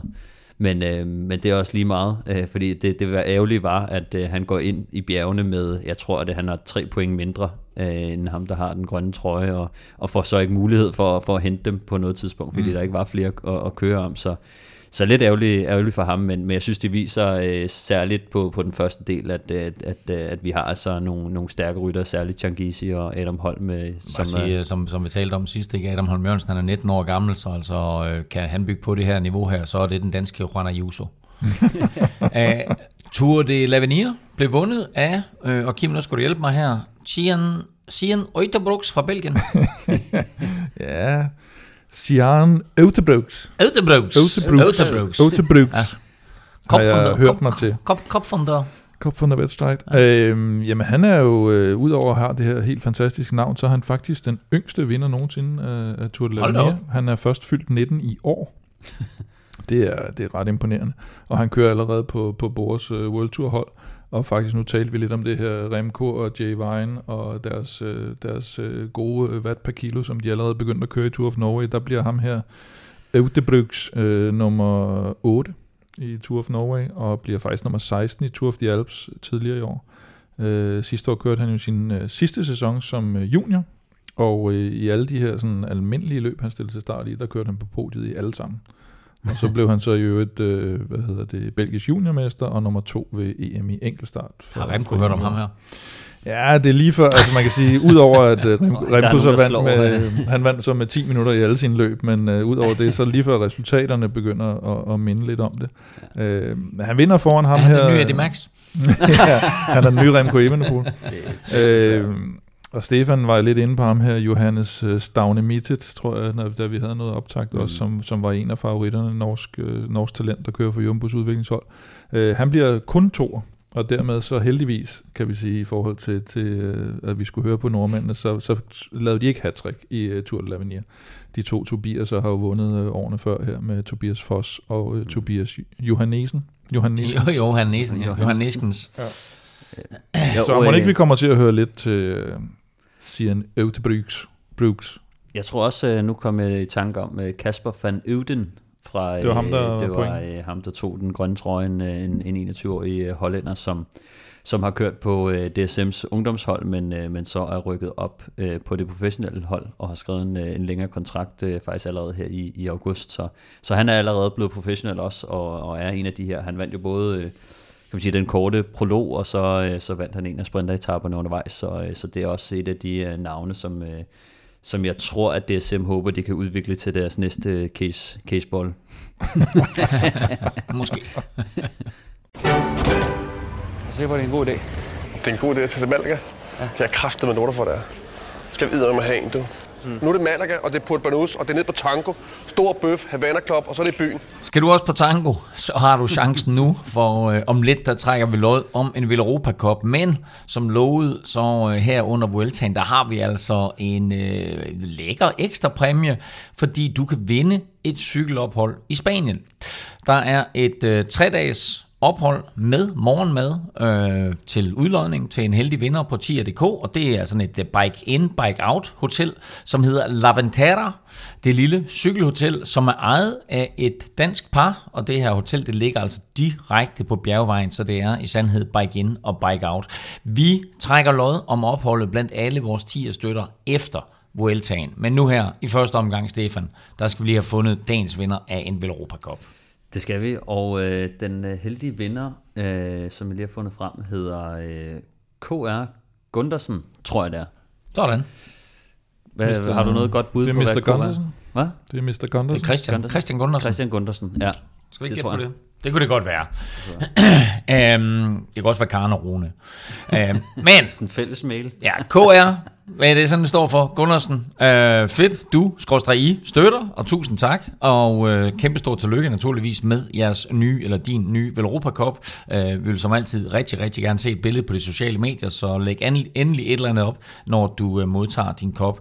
Og sidder du derude lige nu og er super ærgerlig over, at du ikke vandt en kop, eller vil du bare gerne være med i konkurrencen om det her øh, ophold i Spanien, så er det nemt at deltage i konkurrencerne, og samtidig så støtter du os jo altså på tier.dk. Beløbet er valgfrit, og du donerer hver gang vi udgiver en ny podcast, og når du så donerer, ja, så deltager du hver uge i lodtrækningen. For alle vores lodtrækninger gør vi det jo på den måde, at for hver femmer du donerer, der får du et lod i puljen, så jo større beløb, jo flere lodder, og dermed altså større chance for at komme et smut til Spanien måske, eller at vinde en Velropa Cup. Du finder link både på velropa.dk og på tier.dk. Mange tak for støtten til KR Gundersen og, ja, og alle de andre, og så tillykke til KR Gundersen med, med, med koppen.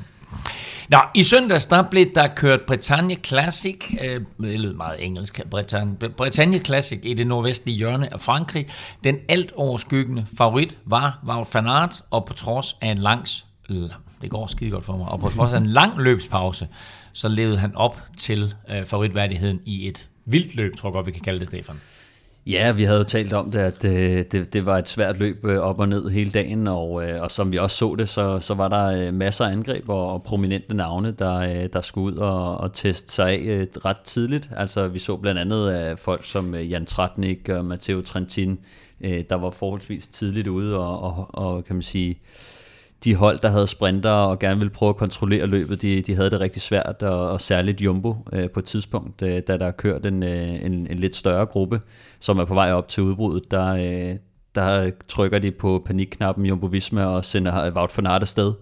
Øh, og han formår så alligevel at, at lukke hullet op til den her gruppe, og, og så, var de egentlig, øh, så var de egentlig kørt afsted. Så, øh, så det, det, det blev en gruppe, øh, hvor der stadig var stærke og hurtige navne, altså både Arno Delis og Arno Demar øh, sad blandt andet deroppe, og øh, vi havde også øh, Mikkel Honoré med og, og Alexander Det, Kamp. det, det, det vil nok ikke, at vi begynder at nævne Arno Delis som en af de stærke rytter, altså det her øh, ungdomsfænomen nærmest, ikke, som havde vundet, er det ni sejre han op på i år nu, ikke? Ja, sådan noget lignende, og, og ja, en af de største støvsuger i forhold til, til UCI-point i år, øh, så, så jo, han var, øh, han var faktisk et af, måske mit bedste bud, da jeg sad og så cykelløbet på, på en vinder, fordi han også havde øh, Victor Kampenarts øh, mm. og, og hjælpere med, til, med i finalen, men kan man sige, da de kommer ind til, til opløbet, der, øh, der, der tror jeg, at det, det var et ret hurtigt opløb, kommer sådan lidt ned ad bakke, og så, øh, og så tror jeg, at han kommer til at åbne lidt for tidligt øh, i, i sidste ende. Der, der er jo heller ikke så, det er jo en lille gruppe, øh, og, og farten øh, blev, øh, blev kørt rimelig højt op, så jeg tror, at øh, han, han troede lidt for meget på, på egne evner, og, og det ender så med, at øh, Wout van Aert, han, øh, han overspurter ham øh, til, til sidst, og, og, Og, og, meget selv, og, selv, og selvom han har støvsuget en masse point, Stefan og så videre. Okay, han slog Arno Demar i sidste uge øh, i det der øh, Egmont-løb. Mm. Øhm, men Altså, nu sidder han pludselig med en Wout van Aert, og der er et par andre store kanoner. Kan sådan nogle rytter der, kan han ikke godt lige så, så panik en lille smule, eller måske lige være lidt overmodig, eller tænke, uha, jeg er nødt til at angribe nu, hvis jeg skal slå en af de her? Øh, jo, det, det kunne man måske godt, altså, øh, men jeg tror, altså nu har han vundet så mange cykelløb, at, øh, at jeg tror, at hans selvtillid er, er helt i top, og, og jeg tror, han, han vinder jo netop også, fordi han ved, hvad han laver. Øh, så øh, for mig at se, så tror jeg også bare, at øh, nogle gange, når man kører et, et, et hårdt løb, et langt løb, og man kommer til at åbne måske en, en lille tand for tidligt, og, og man, det er først der, man opdager, at det har været et hårdt løb øh, sådan i sidste ende, fordi at når man kommer ind til sådan en sprint, specielt for sprinterne, de er jo fuldstændig pumpet med, med adrenalin, og, og kan, det kan være lidt svært nogle gange at, at mærke benene. Øh, hvor meget har man egentlig tilbage i tanken, så, øh, så det, det viste sig bare, at, øh, at han løb tør for, for fart til sidst, og øh, faktisk øh, både Wout van Aert, øh, overhaler ham, øh, og øh, så ham her, øh, Axel Laurence, øh, som jeg må ærligt erkende, jeg ikke havde hørt om øh, Ej, før. Det er øh, men som jeg kiggede, kiggede ned i, hvad han har lavet, så, øh, så blev jeg faktisk øh, ret imponeret. Øh, en, en, en ung rytter på, på 21 år, der kører på B&B Hotels, som... Øh, som har leveret altså nogle, øh, nogle topresultater, øh, hvis man kigger hans, øh, hans sæson igennem, særligt her på det sidste med, med to tre, tredjepladser i, i Vallonien rundt, og, øh, og øh, ja, altså flere, flere gode placeringer. Det her det er jo klart hans øh, største resultat. En, en anden plads i Bretagne Classic, øh, kun slået af, af Wout van Aert, er, er godt. Og så selvfølgelig Alexander Kamp, som jo også leverer en, øh, en fantastisk øh, præstation med sin tredje plads. Han kommer altså sådan lidt ud af det blå øh, til sidst i spurten, øh, som, som jeg var inde på. Øh, Arno lige åbner den lidt tidligt, og det åbner jo så døren for, at nogle af dem, der kan man sige, øh, ikke lige kommer med på, på Arnaud Delis ryg. De får også chancen for at komme lidt igen til sidst, og Alexander Kamp, han, øh, han, han er så lukket ret meget inde, men, øh, men finder altså vej øh, frem og, og skifter faktisk øh, bane øh, til sidst, altså med måske 50 øh, meter til mål, skifter han fra, øh, fra venstre side af vejen til højre side af vejen, finder lige et hul og, og, og får altså lige kørt sig op på en, en tredje plads. Så han viser også, at, øh, at, at han er i, i form igen øh, efter sin øh, stærke præstation øh, tidligere i år i, i Amstel øh, Gold Race, og så øh, sin DM-titel selvfølgelig, og så, så nu her med Bretagne Classic, øh, men han, øh, han ser fremad, og jeg har skrevet, øh, skrevet lidt mere ham. Øh, han er ikke meget for at snakke om det. Han, han synes, det var lidt et, et lorteløb, til trods for, at, øh, at han, blev, han blev træer, men... Øh, men jeg tror, at det skyldes lidt, at øh, kan man sige, han,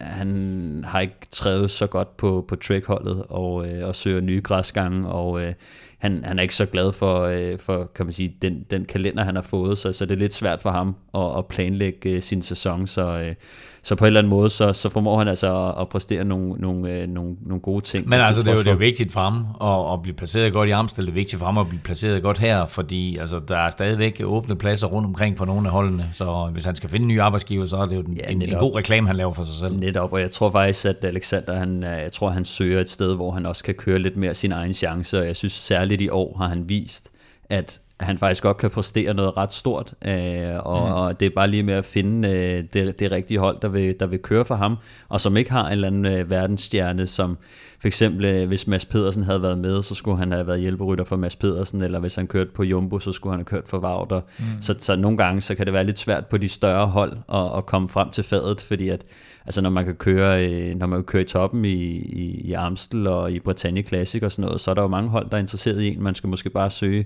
øh, lidt længere ned øh, i rækkerne. Ja, det, det har jo virket lidt, altså det var, det var lidt overraskende, hvis man så, hvordan han kørte i Danmark rundt, for eksempel, at han, at mm. han så havde den her form, men, men det har jo også virket lidt, både til DM og i Danmark rundt, som om, at han med, med holdkammer, at de, han, de nærmest har kørt separate løb, selvom de mm. har været på hold sammen. Ja. Og, og det, det ligger der jo selvfølgelig nok et eller andet i øh, og, og også er med til, til grunden til, at han, øh, han, i, han er i kontraktår, han har brug for resultaterne, og han skal, han skal videre i teksten. Øh, altså Skelmose taler i, i høje vendinger omkring sin holdkammerat øh, Alexander Kamp, og sagde, at øh, Alexander Kamp han kan godt vinde VM, så hvis han gør det, så forestiller jeg mig lidt, at, at han får en ny kontrakt et sted. Hvis han kører i regnbue, tror jeg, mener du alligevel. ja, og han øh, roste også øh, Jamen, nu synes han, ikke med, så nu er, nu er det helt åbent. Han roste trods alt uh, Trek-holdkammeraterne her i, i Bretagne, blandt andet uh, Tom Skuins, der, der kørte ham godt mm. frem, så, så, så helt, helt galt er det selvfølgelig ikke, men, nej, nej, det er det men hvis man ser på Kamps karriere der, så er det, så er det nok vigtigt at komme, komme videre. Det er det, og jeg tror faktisk uh, på Trek-holdet, øh, så vidt jeg har hørt, altså, så, så, er der, så der er nogen, der er en del af kernen, kan man sige. Der, mm. Og det er ikke for at sige, at, øh, at, at man ikke kan være holdkammerater, gode venner og, og køre sammen og køre god cykelløb sammen, men, men overordnet set, øh, når, når planen skal lægges, øh, og, og man så sidder i, holdbussen, og man bliver udnævnt som, som hjælperytter, selvom man egentlig mener, man er, har chancer for at lave et resultat, så er det jo aldrig sjovt i, i en længere periode. På samme måde, Jasper Støjven øh, er jo også en af dem, som har trukket sorte pær, nu hvor at øh, Mads Pedersen han er begyndt at køre sig så hurtigt, så jeg tror også, at, øh, at det, det forhold, som vi i starten så, hvor de splittede 50-50, mm. øh, og så lige pludselig så blev det 100% Mads og 0 til Jasper Støjven. Der har vi altså, det er længe siden, vi har set det, det makkerpar køre sammen, og, og jeg faktisk tvivler på, om, om, om de kommer til at... Øh. Og endnu vildere med Edward Turns, som jo en, altså i princippet var det nærmest ja. en tredeling mellem dem ja, på et tidspunkt i, hvem skal køre spurten. Øh, det, det, der er vi ikke mere. Og var det, var det turen i 2020 eller 2019, ja, hvor der sådan, at de havde sådan en tredeling, ikke? Uh, hvor de lå med det, det, blev, det blev hurtigt sat på plads, ja. Uh, fra Frankrig, der hopper vi et smut til, uh, til Tyskland, hvor Deutschland Tour er kørt uh, sådan lidt i skyggen af Vueltaen. Og mens Simon Yates altså måtte forlade Vueltaen med corona, så blev det her faktisk en samlet sejr til Adam Yates. Ja, netop. Altså en, og en meget overbevisende sejr øh, fra, fra Adam Yates, som jo egentlig skulle have været øh, kaptajnen for, for Ineos i, i Tour de France. Øh, har jo haft et, et skidt år øh, indtil videre, men, øh, men øh, han, han, øh, han viser trods alt, at han, han har niveauet nu. Er, er, det, er, det, er det hans første sejr i år, er det ikke det? Det er hans første sejr i år, ja. Mm. Og, og man kan sige, at han har haft et, han har haft et, et lort over, og særligt her op til turen, hvor han fik øh, corona i, i Schweiz rundt, var en af de mange der, der måtte trække sig fra, fra Schweiz rundt, og, og mm. derfor blev, blev hans uh, Tour de France uh, rimelig, uh, rimelig spoleret. Uh, men uh, han har et kontrakt for, for næste år, så, så det bliver lidt spændende at se, hvor han skal hen af. Altså, uh, det peger på, uh, på er, Ineos. Er, er Hayram Yates kontraktudløb efter i år? Ja, netop. Wow. Øh, så altså, jeg vil sige, han, han, han skal jo øh, højst sandsynligt blive på, på Ineos, altså vil jeg formode, fordi at de hentede ham ind til at køre klassement i, i Tour de France. Og, øh, men altså, Bike Exchange øh, er jo selvfølgelig altid øh, interesseret i, i at få ham tilbage, men, øh, men lige nu, der, der, der, der, der forestiller mig, at han øh, fortsætter sætter på i os men øh, han sætter altså konkurrenterne rimelig godt til, til vækst i, i Deutschland Tour her, som havde et par, par hårde øh, stigninger i, i finalerne, specielt den ene, hvor de, øh, de kørte, jeg tror det var en 10 km øh, stigning, de sluttede af på, og det regnede, og, og han satte sig altså bare igennem og, og kørte væk øh, sådan rimelig overbevisende, uh, som, vi, som vi kender dem, hvor de, de stikker forholdsvis tidligere og bare holder tempoet, uh, og så, så, så røg de andre altså helt fra. Og så var der en lidt ærgerlig nyhed at se på danske øjne, fordi øh, Mathias Gjelmose så faktisk rigtig godt ud. Han viste gode bjergben på tredje etape og lå nummer 4 samlet i Deutschland Tour, inden han så måtte udgå på fjerde og sidste etape efter et styrt og en ret alvorlig fling i knæet. Ja, jeg vil sige, øh, det der med flinger i knæet, det, har, det, det, det, det, det snakkede, snakkede vi også om, om Askren. Øh, til gengæld så, øh, så var, var Andreas Kron lidt bedre til at håndtere sin flinge ved knæet. Så øh, det bliver jo lidt øh, interessant at følge det frem mod VM her, hvor meget det... Og vi ville faktisk gerne have haft øh, Mathias med i studiet i dag, men han har simpelthen fået forbud af sin læge mod at, at gå ud, og øh, det sagde han så var ikke betød nødvendigvis, det var dårligere, det er bare øh, for som sikkerhed for, at de, de, de tager alle mulige forholdsregler op til VM. Og så skal vi lige omkring øh, et godt resultat for kvinderne, øh, trods alt, fordi mens øh, Cecilie Otto Blud, vi har stjålet overskrifterne på kvindesiden den seneste måneds tid, så var der endelig igen fuld gevinst for Emma Norsgaard, da hun vandt det franske løb med det sådan lidt tyske navn, Kreis Breis.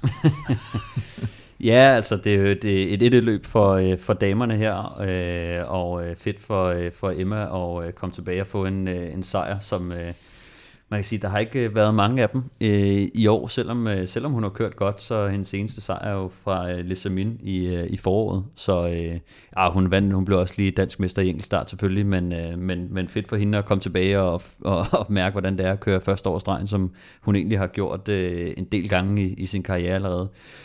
Øh, det overrasker mig lidt, fordi Kreispreis øh, er jo sådan lidt til øh, kan man sige, løb i, i Frankrig, øh, hvor at det, det bliver ret kuperet til sidst, og øh, det viser jo bare, at når Emma kan, kan sidde med i sådan en øh, decimeret frontgruppe og, og vinde spurten der, så, øh, så må hun også være i, i relativt god form. Altså vi ved jo, at at der er nogle, øh, når det bliver alt for kuperet, så, så kan hun nogle gange have det lidt svært, fordi at hun er en, mere en sprinter end, end, end noget andet. Så, så det, det, er en, det er en flot sejr for hende, og, og viser, at uh, hun, er, hun er på vej tilbage i den, i den rigtige retning. Både dernede i Girona i Spanien, hvor der trods alt også er lidt kuperet, så hun får trænet lidt, uh, lidt, lidt bjergehister her, og det uh, viser sig altså at være godt givet ud, fordi hun vinder en, uh, en meget, meget flot sejr her, som du lige sagde, Stefan. Hendes anden sejr i international sammenhæng i år, men trods alt hendes 9.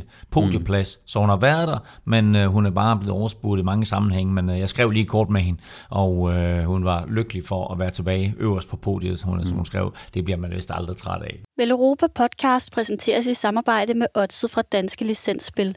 Husk, at man skal være minimum 18 år og spille med omtanke. Har du brug for hjælp til spilafhængighed, så kontakt Spillemyndighedens hjælpelinje Stop Spillet eller udluk dig via Rufus. Som lovet får du her lige den samlede stilling i Vueltaen efter 11 etaper. Remco Evenepoel suverænt i spidsen.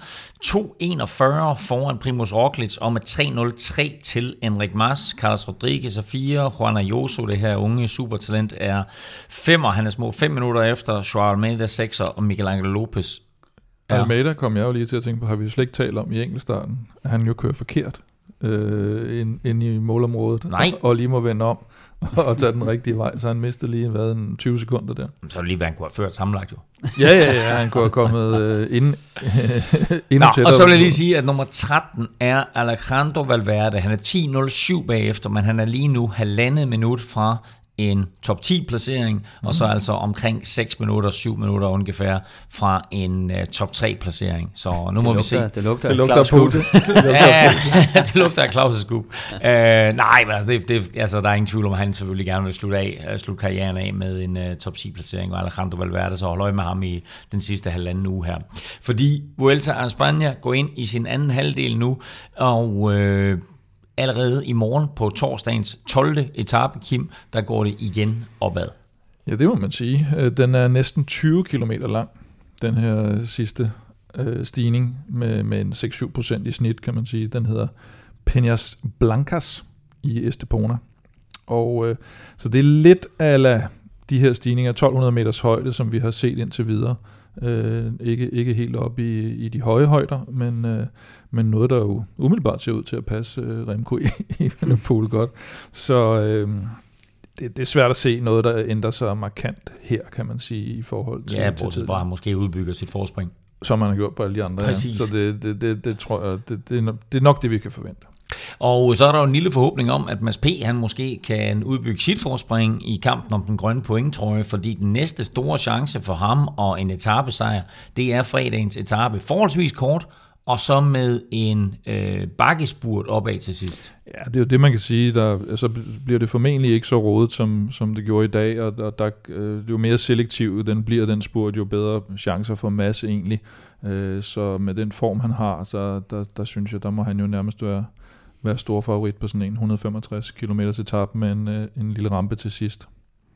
Og så lørdag, der skruer Vueltaen i den grad op for sværhedsgraden, og især det afsluttende bjerg, Sierra de la Pandera, øh, er barskt, altså flere steder, der rammer det 15 procent. Ja, så har du de her to, øh, to stigninger til sidst, ikke? Øh, hvad hedder det? Og, og øh, en kategori 1 stigning med 8,6 km med 7,5 i, i snit. Øh, og så er vi lige pludselig oppe i 1800 meters højde i den, i den første Sierra øh, af to her i, i weekenderne. Så en lille, en lille forspise. Øh, og, det, og jeg ved, at det, det er den, du betragter som den nemme af de to. Øh, Sierra. Sierra. Ja. Fordi øh, søndag bliver ikke nemmere, og selvom etappen kun er på 150 km, så er den benhård. Og øh, det kan godt være, at den der øh, Sierra de la Pandera, det er den nemme. Men så tænker jeg, hvad er den hårde så? Ja, det, er, det er den hårde Sierra. Og, øh, og det er Sierra Nevada, som, øh, som øh, nogen jo måske har været nede og køre noget højdetræningslejr på, og så er øh, relativt kendt. Det er den første og eneste uden for kategori stigning i, øh, i hele Vueltaen i år. Øh, næsten 20 km med 8% i gennemsnit, og kommer lige efter en kategori 1 stigning, og slutter i 2500 meters højde. Så der er vi altså ude i noget af det, hvor, hvor Remco bliver testet i et andet terræn, end han har været vant til. Det gør han en lille smule også lørdag, men her der, der er du virkelig op ved sådan noget, hvor man kan sige, hvis han af en eller anden grund skulle, øh, skulle knække sammen, så er det nok, så er det nok på den her etape. Det er oppe i den tynde luft. Ja, Øh, og, øh, og hvis han klarer den her, og stadigvæk bare maser de andre, så kan man sige, så er der måske ikke super meget spænding i, i resten af Vueltaen. Til gengæld så kan man godt begynde at, at pakke kufferten mod øh, Baskerlandet næste år og, og, og Frankrig, og så skulle se den her duel mellem, øh, mellem trioen øh, Pogacar, Vingegaard og Remco. Øh, der, øh, Egan Bernal. Ja, det, det, så der tror jeg, han skal stå tidligt op i hvert fald. Men øh, i hvert fald de tre andre, så tror jeg, han skriver sig lidt ind i det selskab, og, og så tror jeg, at øh, Quickstep er klar til at lancere ham i en, en Tour de France udgave.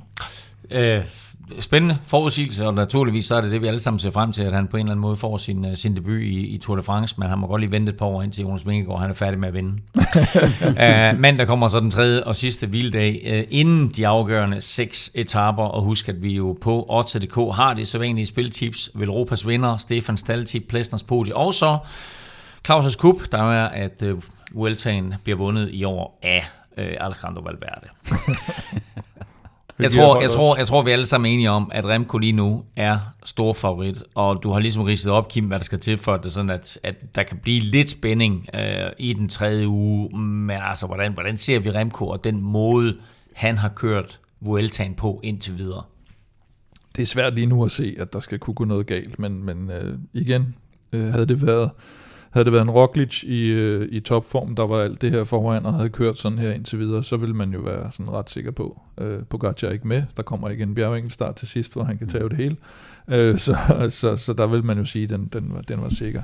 Øh, der er lige den her lille arbejderbej, at, at han ikke rigtig har prøvet det her før i tredje uge og i de høje, i de høje bjerge, men... Øh, hvis man ser over sæsonen også, også med Liège, Bastogne Liège, altså det er bare som om, han har taget den, taget den et niveau op, ikke? Og, og efter han, han her øh, sidste år lige blev nøset lidt og kom ned og køre nogle, nogle mindre løb som Danmark rundt, og lige, lige øh, genstartede sin karriere lidt, og, og, og, øh, og, og blev øh, pacet og lanceret rigtigt hen mod den her Og netop, og netop det sidste der, ikke? fordi det kan godt være, at vi har at gøre med et eller andet generationstalent her. Nu har mange, øh, jeg kan huske, at jeg talte med Carsten Jeppesen inden Tour de France, øh, hvor han jo nærmest omtaler Pogacar som generationstalent. Mm og så ender med kun at blive nummer to i Tour de France, ikke? fordi han bliver overgået af Jonas Vingegaard. Men her der mm. taler vi om endnu et generationstalent, nemlig mm. Remco Evenepoel. Men vi må også bare sige, at Pogacar tog også langsomme skridt til at være der, hvor han er nu. Jonas Vingegaard endnu langsommere skridt til at være mm. der, hvor han er nu. Var Quickstep ikke bare lidt for hurtig i den måde, Remco han meget skulle lancere som den nye Eddie Merckx? Men, men alt, alt gik jo for hurtigt med ham, men, men han, han gjorde det jo også selv, kan man sige, så det var svært at holde sig tilbage. Altså han vandt jo de her juniorløb med, jeg ved ikke hvor meget, og så kom det her med, at de ville jo faktisk have kørt ham lidt langsommere i stilling, øh, Quickstep, fordi de, de, de sagde ligesom, at vi har det her, han, vi ved, at han kommer til os, vi har den her plan med ham, og så kom uh, Sky ind i os jo lige pludselig på banen. Uh, Bike Exchange tror jeg også var der, og gav ham tilbud, og så gik Remco tilbage og sagde, jeg har fået de her tilbud, så nu, nu, nu må I nok hellere uh, steppe lidt op med jeres tilbud, fordi så, uh, ellers så, så, så går jeg til de andre, ikke? Uh, for så bliver det for lukrativt for mig. Og så tog de ham jo ind der som den første rytter fra, der var født i år 2000, øh, mm. øh, og, og, og direkte fra junior op på, på World Touren. Ikke? Men problemet var jo øh, i gåsøjne, så altså vinder han jo San Sebastian i sit, øh, sit første år. Ikke? Ja. Og så er det også svært at, at, at ikke tro på, at han, han, han bare fortsætter den her. Det der, altså der hvor de, og det lærte de jo selvfølgelig også af holdet, at, at efter Lombardiet øh, uheldet, der, der troede de bare, at de kunne sætte ham op på cyklen igen, og tænkte, nej, ja, det var et lille hak, og så kører vi bare videre i den her udviklingsplan, og der skulle han altså lige ned, mest mentalt formentlig lige at vende, og, og finde ud af, at, øh, at alt ikke bare voksede ind i himlen, og, og man også godt kunne blive, blive ramt lidt oven i hovedet af, af så man jo på det, specielt den her grusetappe i Giroen, ikke, hvor han, han bliver kørt lidt, lidt ud på et sidespor. Så der skulle han lige ja, ned og have de her mindre løb, tanke lidt selvtillid, og så, øh, så tilbage på en, en lidt mere solid plan, og det er det, det, de har fundet nu. Og så er det jo sindssygt spændende, om han så bare moser igennem nu, eller om der lige kommer et lille hak mere, øh, og, og, så må de, og så, så må de til at, at arbejde det, med, med noget mere. Ikke? Og man kan sige, det er det, der gør den her weekend så interessant. Det er, fordi vi kommer ind i det terræn, ja, ja. der har været hans svaghed, og hvor det er sådan, at måske også, at, at nogen som Roglic, så de der, de, de øjner en chance og siger, det er her. Men jeg kan også huske, at jeg var en dreng, at der havde jeg, jamen, jamen, jeg havde en kammerat, jeg spillede tennis med, Og han slog mig på alle underlag. Jeg blev ved med at finde et nyt underlag, fordi jeg tænkte, der kan du ikke slå mig. Og så tævede han mig der også. Og det er bare det, jeg er med, med, med Remco nu, ikke? at nu tæver han alle på alle underlag. Ja, det er det Ja, men jeg, jeg tror også sådan øh, holdmæssigt øh, har man snakket lidt om, at øh, om man kunne isolere ham, øh, altså isolere Remco og måske køre lidt på skift, men først og fremmest så er hans øh, hul blevet så, øh, så markant nu, at øh, det, det er også begrænset selv, hvis det lykkes for dem. Fordi at han har, ikke som, altså han har jo ikke et, et meget stærkt bjerghold med, og nu er Alaphilippe ude. Det betyder, at han har Ilan van Wilder og Fausto Masnada med, som, som nok er de, de bedste hjælpere for ham i, i bjergene. På den anden side, så er der ikke ret mange afslutninger, hvor at, øh, at der kommer nogle seriøse bjerge inden det aller sidste bjerg. Så, så mange gange, så vil de kunne køre ham hen til foden af det sidste bjerg og lancere ham, og så lade det være op til ham. Så, så der er ikke ret mange muligheder for de andre hold i forhold til at skulle splitte noget og, og skabe en situation, hvor de faktisk kan isolere ham. Altså det, det, det vil mange gange være på den aller sidste stigning, hvis de skal gøre noget. Øh, Så, så lige nu, Og mange af de andre hold er også blevet decimeret. Præcis. ja netop, så, Roglic uden sine hjælper, og når vi har set dem sidde alene sammen, kaptajnerne, ikke? Jamen, så er det det der øh, dræbende tempo fra Remco, der har sat de andre. Ind, ind i os uden øh, et Sivakov. par stykker, Sivakov og Hater, og øh, Bike Exchange uden øh, Simon Yates, så det, det begynder at blive lidt, øh, lidt småsvært. at se, Vi hvor glæder det os stadigvæk til weekenden. Det bliver super Absolut. Interessant at se, om Remco han bare sætter trumf på endnu en gang. Og, og Eller altså Enrik Mars, som jo Kim jo altid har talt meget om, og nu taler han ikke så meget om ham længere. men en af de ting, som Kim altid solgte ham, var, at han blev bedre og bedre, og særligt i U3 Han skal øh, slog han til. blive meget bedre, ja. Men nu skal han altså til at, at slå Han ligger på U3. podiet. Ja. Han ligger på podiet. Det, altså Remco fører lige nu som sagt øh, Roglic 2, og så øh, Henrik Mars 3, og vi går som sagt ind i en, en meget, meget spændende weekend. Men øh, lige nu, der går vi ind i en meget, meget spændende afgørelse i quizzen. Mm-hmm. Og øh, det er jo øh, for første gang nogensinde, vi kører en auktionsquiz. Og øh, i auktionen, der var Stefan modig og sagde, jeg kan 11 nationer ud af de 14 Det var ligesom forskellige, Discovery jo. ikke, forskellige, der har vundet. Jeg synes ikke, det var særlig modigt. Det var mig, der var umodig. Ja, det var dig, der var umodig. øh, til tider umoden, og nu også umodig. Men øh, Stefan, kort og lang er, Ja. der er et point at hente for dig, hvis du kan nævne 11 nationer nu, og der er to point, hvis du kan alle 14. Take it away, eller hvad siger du? Du kører bare. Ah, jeg har fortrudt ja, allerede. ja, men, øh, Men jeg kan godt google. jeg tænker, øh, jeg tænker Spanien øh, Spanien hjemme, er, og de har vundet flest med 32. ikke? Ja, okay. Øh, Slovenien har vundet. Er du sikker på det? Jeg tænker, Roglic har vundet tre år i streg. Ja, så de har vundet tre. Ja. Så tænker jeg, Colombia har vundet. Og kan du nævne hvem? Øh, det navn, jeg sad og tænkte på, var Quintana, men øh, jeg tænker, der også må være en anden eller to. Ja, jo, må ikke. Har De har, i hvert fald vundet, de har i hvert fald vundet to gange. Har Quintana vundet? Jeg, jeg kan ikke lige se listen her. Ja. Øh, jeg tænker, Italien også har vundet. Italien, ja. Hvor mange gange tror du, de har vundet? Åh, det ved jeg ikke, en fem gange. Jeg kan ja, Ja, da huske, at seks- Nibali har vundet. Og, Seks gange har de vundet. Ja. Øh, USA har vundet. Nå, ja. Hvem det har vundet der? øh, Chris Horner, den mest fæsende Ja, øh. Vuelta-sejr. Ja. Er på fem. Storbritannien Ja. øh, mener jeg også har vundet. Nå, hvem skulle det være? Det skulle være Chris Froome, Blandt andet. Ja. blandt andet. Måske. Øhm, så, øh, så kommer vi ned i øh, Irland. ja. Sean Yates. Sean Kelly. Sean Yates. Sean Yates, Sean Yates, Sean, Sean, Sean Kelly. Ja. ja, tak. Øhm, Rusland har også vundet. Okay, ja. Det har øh, Dennis Menchov. Uha, ja. Øh, Kazakhstan har også vundet. Det er nogle gode navne, du hiver frem der. Ja, hvem, hvem fra Kazakhstan har vundet? Minu, Minukorov. mener jeg. Ja. Eller Så er også vi på er det fire, syv. Kaczeskin. Vi er på hvis jeg ni. husker. Vi er på ni. ja. Det er Øh, alt for nemt, jo. Tyskland har også vundet. De har faktisk vundet tre. Og Frankrig må også have vundet. Har vundet næst, næst flest med ni. Grunden til, at den kommer så sent, Nu det er du- fordi, nu er det er du fordi jeg ikke kan huske, hvem det var. Det var 11. Ja. 8, 9, 10, 11. Så har du faktisk 11. Nu et, går jeg for, Og, og et øh, point sikret. Kom så. Nu, nu går jeg efter to, ikke? Ja, Fordi jeg har ikke nævnt øh, Belgien endnu. korrekt. Men det tror jeg også er med. Tror du alligevel? Ja. Men jeg kan ikke huske hvem. Altså, øh, men jeg tænker Ej, sådan jeg noget tænker, Mærks... jeg tænker, øh, Eddie har vundet, ikke? Ja. Øhm, Et andet stort øh, cykelnation, som jeg ikke har nævnt endnu, det er Holland. Ja, de har faktisk kun vundet to. Ja, Men øh, Tom Dumoulin vandt vel, selvom han smed den ene på jorden. Gjorde ikke? Det vandt ikke en enkelt år. Og Giro, ikke? han har vundet Giroen, ikke? Men jeg kan ikke huske, hvem der har vundet.